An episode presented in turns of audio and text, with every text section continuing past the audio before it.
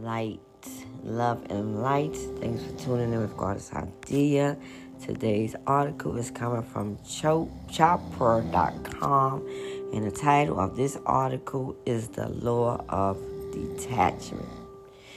Ooh, the law of detachment. In detachment lies the wisdom of uncertainty. In the wisdom of uncertainty lies the freedom from our past, from the from the known, which is the prison of past conditioning, and in our willingness to step into the unknown, the field of all possibilities, we surrender ourselves to the creative mind that orchestrates the dance of the universe. I will put the law of detachment into effect by making a commitment to take the following steps. Number one, today I will commit myself to detachment.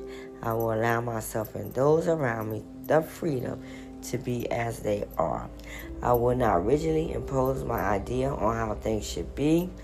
I will not force solutions on problems thereby creating new problems, I will participate in everything with detached involvement. Today, I will factor in uncertainty as an essential ingredient in my experiences. And my willingness to accept uncertainty, solutions will spontaneously emerge out of the problem, out of the confusion, disorder, and chaos. The more uncertain things seem to be, the more secure I feel, I will feel, because uncertainty is my path to freedom.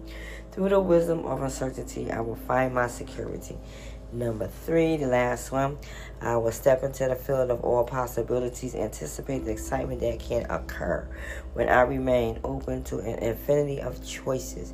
When I step into the field of all possibilities, I will experience all the fun, adventure, magic, and mystery of life.